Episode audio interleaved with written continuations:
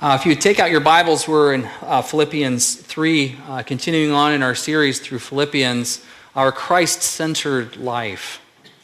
Um, the title of my message this morning, um, Level Up, uh, might lead you to believe that I'm a gamer, a video game guy. Like I've got a couple gaming consoles at home and some controllers and a headset and a bunch of online buddies for virtual warfare or something like that. Nothing could be further from the truth. I am not any of those things. Um, I did, however, once upon a time in high school, I had the original NES, the Nintendo Entertainment System, right? And it came with Mario Brothers and Duck Hunt and the little pistol, yeah. And eventually that grew into Tecmo Bowl and some other games. And then I went off to college. And one of my college roommates, I was in a triple my freshman year, he had a computer and he had NHL 95. So now I'm dating myself here, but NHL 95 was a hockey game. And we started playing that, and it got out of control. I mean, we became so competitive and so fixated on this thing that, like, I skipped a week of classes. We just kept playing. And I finally thought, I, I got to stop this. I cannot enter into the video game world. I'm, I'm out. And uh, that is not a place that I, I go to. But for our passage today, I couldn't help but to take that phrase out of the gaming world level up. Uh, and of course, what this means is as a player uh, kind of goes through a particular scenario, they, go- they gobble up all the resources, they develop their avatar's strengths and capabilities, and they complete one level and move into the next. They level up. And in our passage today, the Apostle Paul, I think, would challenge Christians to level up in their walk with Christ, to, to grab the resources made available by Christ, to appropriate them, to put them to use in our real bodily life, and to level up in Christian maturity by God's grace. Uh, and so the broad strokes of our passage this morning are like this we are, we're reminded that God has conferred upon us the status of righteousness, a righteousness that was achieved by Christ. If we've turned in saving faith, we have that status. But we're called upon to live up into, to level up, to grow up into the status that we already have. So if you want the sermon in one sentence, and someone's like, yeah, why didn't we do this a long time ago, right? Sermon in a sentence, I could get down with that. Grow up into the status God has graciously given you. Grow up into the status God has graciously given to you. Uh, last week, Pastor Adam uh, spoke about delighting in Christ, knowing Christ, and becoming like Christ in every aspect of our life. And then today we pick up with Paul's own admission that he hasn't yet arrived at this status. He hasn't yet achieved this. Paul hasn't arrived yet. Uh, and so let's, let's pick up here in chapter 3, verse 12. Not that I have already obtained all this or have already arrived at my goal, but I press on to take hold of that for which Christ Jesus took hold of me. Brothers and sisters, I do not consider myself yet to have taken hold of it, but one thing I do, forgetting what is behind and straining toward what is ahead, I press on toward the goal to win the prize for which God has called me heavenward in Christ Jesus. All of us, then, who are mature, should take such a view uh, of things. And if on some point you think differently, that too God will make clear to you. Only let us live up to what we have already attained. Join together in following my example, brothers and sisters, and just as you have us as a model, keep your eyes on those who live as we do. For as I have often told you before, and now tell you again, even with tears, many live as enemies of the cross of Christ. Their destiny is destruction. Their God is their stomach, and their glory is in their shame. Their mind is set on earthly things, but our citizenship is in heaven, and we eagerly await a Savior from there, the Lord Jesus Christ, who by the power that enables him to bring everything under his control will transform our lowly bodies so they will be like his glorious body. Therefore, my brothers and sisters, whom I love and long for, my joy and crown, stand firm in the Lord in this way, dear friends. Well, we'll start with the obvious point here. None of us has arrived yet. Did you know that? You haven't arrived yet. This will be the interactive part of the sermon this morning. I'd like you to turn to your neighbor and with smile and good cheer let them know you haven't arrived yet. Yeah. You enjoyed doing that, didn't you? If they're your spouse, you might add a little honey in there to soften the blow, right? honey, you haven't arrived yet. If you're single and you're sitting next to an eligible single, you might say, You haven't arrived yet, but I'd be happy to help you try. I'm here to give you pickup lines in church. The point is no matter how old we are or how long we have been a Christian, no matter how sweet we've become, no matter how humble, no matter how gifted, no matter how much we pray, how much we give, how much we serve, you haven't arrived yet. Because your goal, God's goal for us is Christ likeness. Christ likeness. Uh, Jesus, who lived perfectly, served selflessly, ministered miraculously, died sacrificially, raised victoriously, lives now gloriously. That is your example. None of us has arrived there yet. Uh, there is another level. Wherever you're at, there's another level. Um, as you know, um, or maybe you saw on social media for the last week, I was out fly fishing. And um, I think there was a little bit of discussion earlier about how long it would be in the sermon before fly fishing stories or pictures of fish emerged. And so uh, the answer is nine minutes and 30 seconds. If you had nine minutes and 30 seconds, you won uh, that little contest. Um, and I had, a, I had a great time. And um, Wednesday was probably my favorite day, not because I caught the most fish on Wednesday. Um, I had caught more the day before that, uh, and this was my third day on the water. But um, about halfway, um, or about two and a half hours into that day's worth of fishing, of five, um, I, I, caught a very special fish, uh, one that I haven't uh, really caught before. So, in this secret stream that I fish, we'll call it Wish You Knew It Creek. Okay? Wish You Knew It Creek. Um, there are, it has salmon in it, it has rainbow trout, which is why I go, it has grayling in it also, and it has the very rare Dolly Varden in it. And I have fished this creek probably 20 times, and when I fish it, it's usually about five hours at a whack. So I've got like 100 hours on this creek, and I had never caught one there. But I caught one this day. And so here's the picture. And I kind of feel like we should dim the lights and, you know.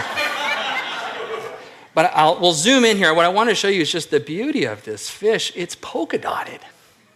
Isn't that cool? It's a fashionista fish, right? so I was just thrilled to have um, caught this. I caught another uh, 10 rainbows. After that, I lost a huge one that, as soon as it hit, just took me right over into a log jam and broke off my line. And, um, anyways, I'll try to stay on target here. But um, I, once it broke me off, I thought, you know, I'm good.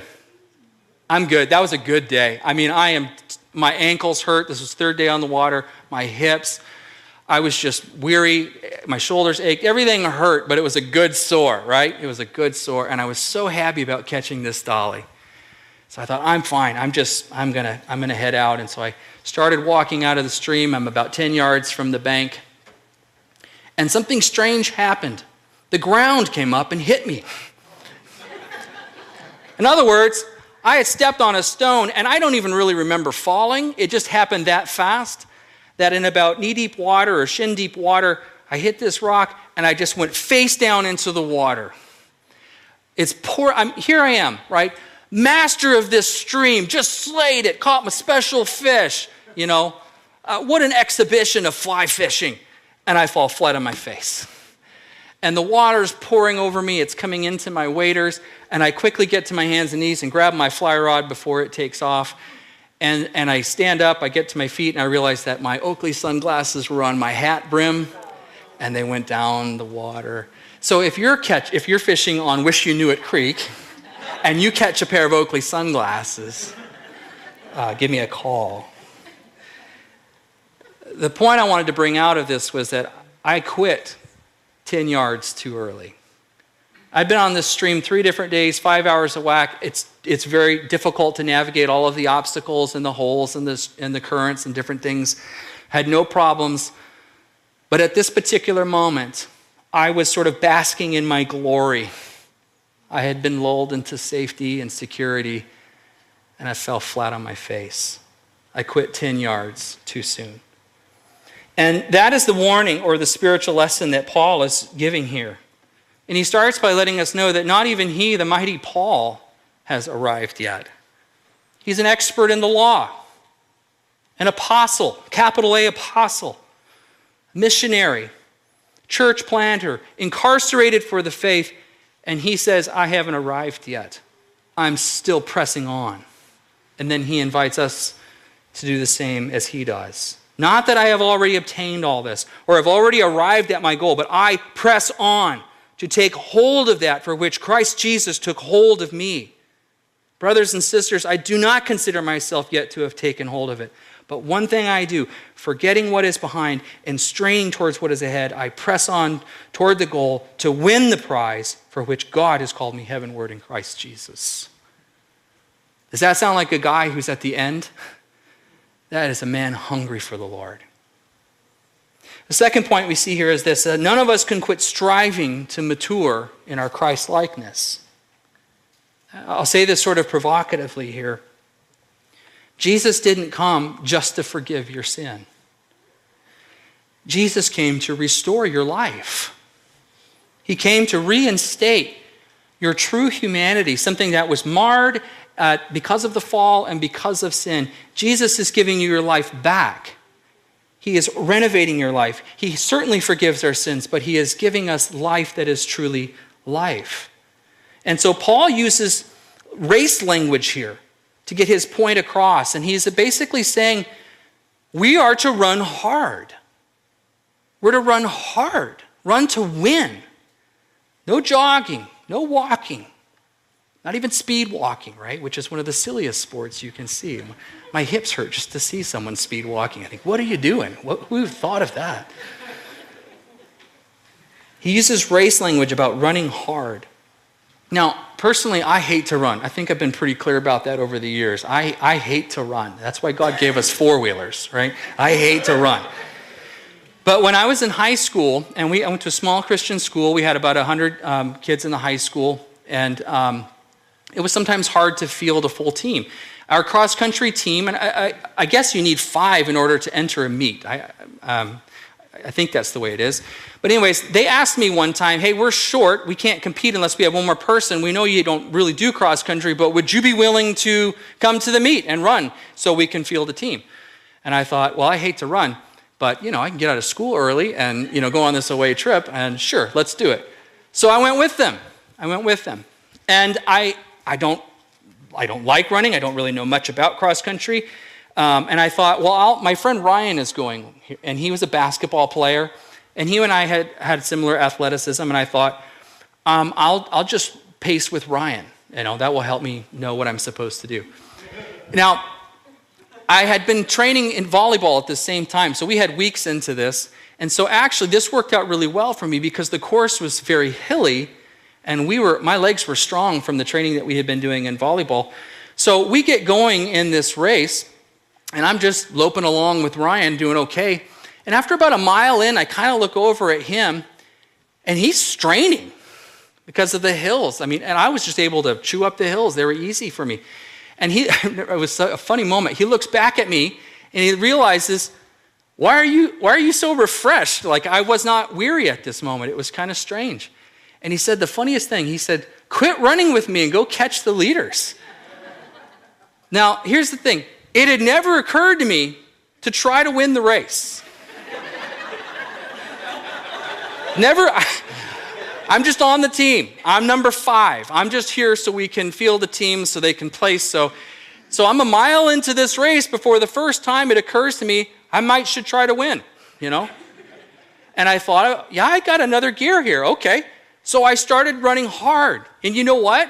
I won the whole dumb race. I beat everybody. I still hate running. The coach tried to recruit me, and I was like, no, I'm not doing that again. That was awful. But perhaps this, this story kind of exposes or surfaces a similar attitude that you might have in your Christian journey, which is it's never occurred to you to run your Christian race with a mentality to win, to run hard. I don't mean to beat others or compete with others or outperform them, but frankly, maybe you're holding back. And if, as you look at yourself and you look at your life, you realize, I've got another gear, and I'm not using it. So I want to ask an annoying question here. I mean to irritate you with this. I like Gregory Koukl's line let me put a stone in your shoe. I would hope this question would fester for the rest of the day and maybe throughout the week and as you talk to your Christian friends. What is preventing you from radical discipleship? What is preventing you from radical discipleship? And I'm just going to kind of rummage around in your life a little bit, okay? The, the pastor's prerogative. And I'm going to arrange this in sort of three, three groups here. Uh, maybe something we need to stop, maybe something we need to start, or maybe something we need to sort. So maybe something we need to stop. Perhaps what is preventing us from a radical discipleship is that there is that prevailing, besetting sin, unconfessed, unaddressed, and sin thrives in secret. But where it dies is in the light, when we bring sin into the light. That's how we kill sin. That's how we mortify sin. So maybe there is something to stop, a sin to confess. Maybe there's an attitude that you've been carrying for a while and you need to repent of it. It's just a sub Christian attitude. Or maybe there's a relationship that you need to end or you need to alter because it's dragging you down. So, something you need to stop. Or the second category, maybe there's something you need to start. Uh, a spiritual discipline that you need to establish. You know how to read, you know where to find a Bible. You just don't ever put those two together. You kind of let everybody else do your reading and do your spiritual chewing. Learn to feed yourself, learn to nourish yourself on God's word. Maybe you need to start a diet, a steady habit of really living in and living out the word of God. Or maybe you need to add a spiritual mentor to your life, or a girlfriend or a buddy that will help you help hold you accountable to these things and encourage you on. Um, I, I love the old line that says, So goes your fellowship, so goes your walk with God. Or maybe you need to just you need to finally put some effort forth. You're like me, you were just sort of in the race. It never occurred to you to run hard or run to win. And you realize, yeah, I've got another gear. I need to, I need to get it going. Or maybe it's something you need to sort. Uh, you're busy. You're too busy.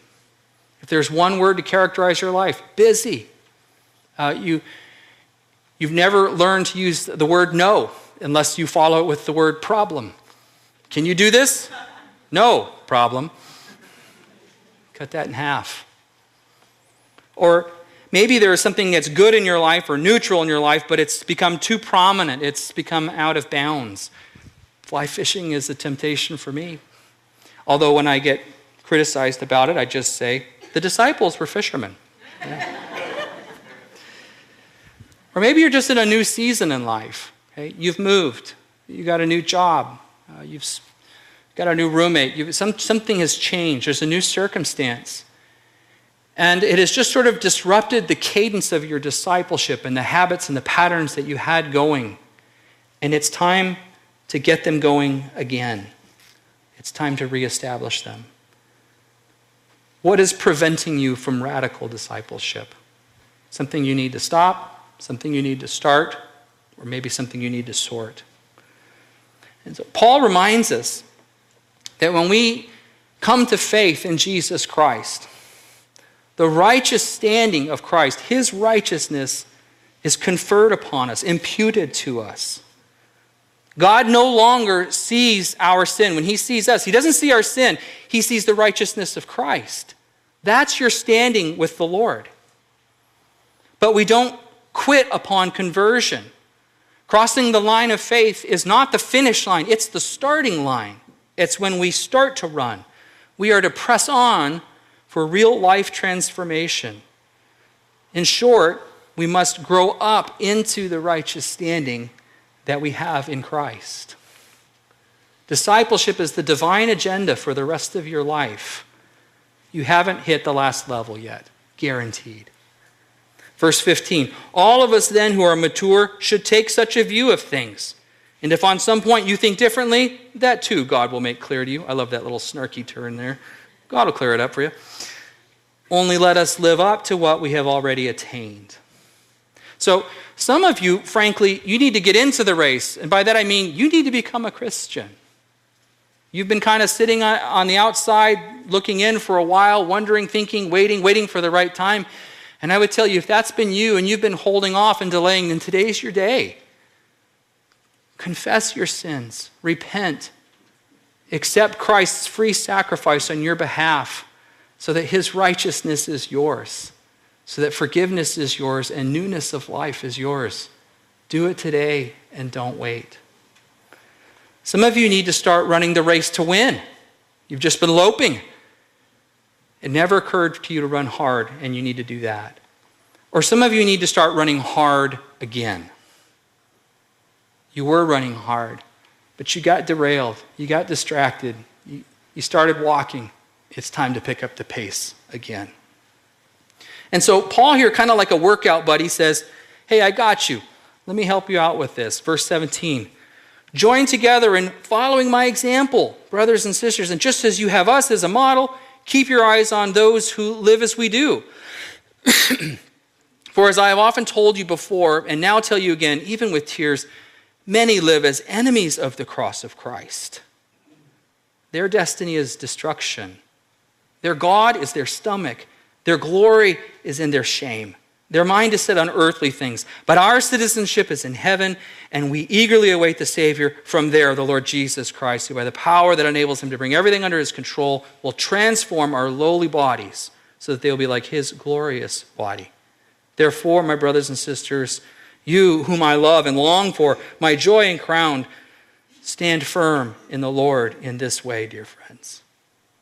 Now, I kind of want to make this point here. I, I feel like the gift of God's grace is risky, kind of a risky thing. Um, when I first graduated from college and moved to Yakima, Washington, and started working there in ministry, um, the owner of a YMCA in town, or manager, whatever their position was, director, I don't know, but they attended uh, the church that I was serving at. And they knew that I was trying to get to the gym and work out, and they said, Hey, you know, we can give you a free, mem- free one year membership if you'd like. And I said, That sounds great. Do you know how often I used that free one year membership? Twice. Twice. Double what you said. Why? What was wrong with it? It was free. I didn't have any skin in the game. And I think that's sort of a risk of grace, is, is that it actually can create apathy. Um, I love, the, I love the story of a professor who begins class one day by going to the front of the room, goes to the whiteboard with a dry erase marker, and writes on the board, apathy. Turns to the class, and one punk kid in the back says, What does that mean? And the other one turns to him and says, Who cares? I, that's possible for us in the spiritual life. Great. We're in the kingdom of God. We're saved. My sins were forgiven. They were crucified in Christ. His righteousness is imputed to me. Sweet. I'll just coast now. I'll just wait till he returns. And we end up with the lifetime of Peter Pan syndrome. Let me remind you of a story in the Old Testament that you know. Uh, one of the great heroes of the Old Testament, King David, right? Warrior, poet, musician, man after God's own heart. But David fell hard. And I would submit to you that David fell hard because he wasn't running hard. Uh, he quit 10 yards too early, also. The story of David and Bathsheba, which I'm sure you know, begins with two very ominous notes. Uh, oftentimes, these, these little subtleties are missed, but let me bring them out to your attention. In 2 Samuel 11 1, it says this In the spring, at the time when kings go off to war, David sent Joab out with the king's men and the whole Israelite army. They destroyed the Ammonites and besieged Rabbah, but David remained in Jerusalem. One evening, David got up from his bed and walked around the roof of the palace. And from the roof, he saw a woman bathing, and the woman was very beautiful. In the springtime, when the kings went off to war, David stayed home. And here he is getting up from an evening nap. It wasn't in the early season of his life when he was young and dumb that he made his big mistake. It was in the latter season of his life time of potential entitlement, when he stopped running hard and he fell. And so, one of the risks of grace is that it can create apathy, which is a prelude to a fall. Uh, or, grace can call us to action. Uh, I love what Dallas Willard says about this. I think it's an excellent corrective that grace isn't opposed to effort, it is opposed to earning. The grace of God can animate us, propel us, instruct us, teach us. This is what the Apostle Paul says in his pastoral letter, uh, letter to Titus. He says, For the grace of God has appeared that offers salvation to all people. It, grace, teaches us to say no to ungodliness and worldly passions, and to live self controlled, upright, and godly lives in this present age while we wait for the blessed hope, the appearing of the glory of our great God and Savior Jesus Christ, who gave himself for us to redeem us from all of the wickedness and to purify us for himself, a people that are his very own, eager to do what is good. Grace becomes a teacher. It animates, it can propel us, it can call us to action, it doesn't have to lead to apathy. Now, I want to bring this to a close here, but uh, once again, what I want to acknowledge is that there are just there are different seasons in our life. And I think in these different seasons that we go through, they, they come with some of their own unique, each season comes with its own unique temptation. And I want to just imagine into that a little bit with you. And maybe you would kind of see this moment in your life and what risk is there for you. Let's say conversion. You're a new Christian. You just crossed the line of faith. You realized you were a sinner. You realized that Christ came to die for your sins and to give you life. And so you became a Christian. And you trust that He really has forgiven you, but you're having difficulty forgiving yourself for some of your past. And you're still dwelling on some of those things. Paul would say, forgetting what was behind and pressing on. Go forward. Or you're saved you crossed the line of faith, but barely. Like no one would know you were saved if you didn't argue with them and tell them it was so. They couldn't tell it from your life. And you just think, you know what? I'll get serious about this later. I'm young. These are supposed to be my playing years. I'll get serious with the Lord later. And if that's your mentality, I would simply ask you, what, makes you think you're going to want to walk with the Lord later after years of apathy? That's a special kind of naivety there. Paul would say, No, I press on to take hold of that for which Christ Jesus took hold of me. And I would also tell you, young person, the imitation of Jesus is the good life. That is the good life. Okay, you get married. now you're trying to figure out how do I run this faith journey with this other person? Uh, maybe you've been mar- married for a few years now. And their spiritual cadence isn't your cadence. And the temptation for you is maybe to throttle back and just run with them and pace with them. And I would say, don't you dare do it. You run your race to win, you run hard. Run your race to win the prize. Or, okay, you're not married, you're single, and it's a sore subject. Thanks for bringing it up, Pastor. Um, can I just remind you this? I don't mean to be glib or trite. Jesus was never married, and he is the most complete person to ever live. And you know who else wasn't married? The Apostle Paul, right? And I, I love what he says in 1 Corinthians 7 here. Those who marry will have many troubles in this life. and all married couples said, Amen to that. He goes on to say, I want to spare you from this. It's almost like Paul is saying, you know, marriage, eh, it's an option, but singleness, this is where it is. So let me just say if you're single and sore about it, you have a champion in Paul who says, don't worry about it. Uh, those married people are having all these troubles. I'll say this if you desire marriage, fine, great. Pray for it, hope for it. But remember, if you're single, be satisfied in that too, because you are wed to Christ. You're his bride. All right, you're a professional. And if there was one word to characterize your life, it's busy. You're just busy. You're in demand. There's never enough of you. You're working more and more hours. Who has time for a devotional life? Who has time for prayer? Uh, I would just remind you of the old saying if Satan can't make you bad, he'll make you busy. If you're too busy for God, you're too busy. Uh, the warning that Paul gives in this passage many live as enemies of the cross of Christ, right? Their destiny is destruction. Their God is their stomach, their glory is their shame. Their mind is set on earthly things. And he would have us remember that our citizenship is in heaven and we live from there. All right, last one. And I think this may be the most deceptive season of all. It's when we're moving to that second half of our life, the later stages of life.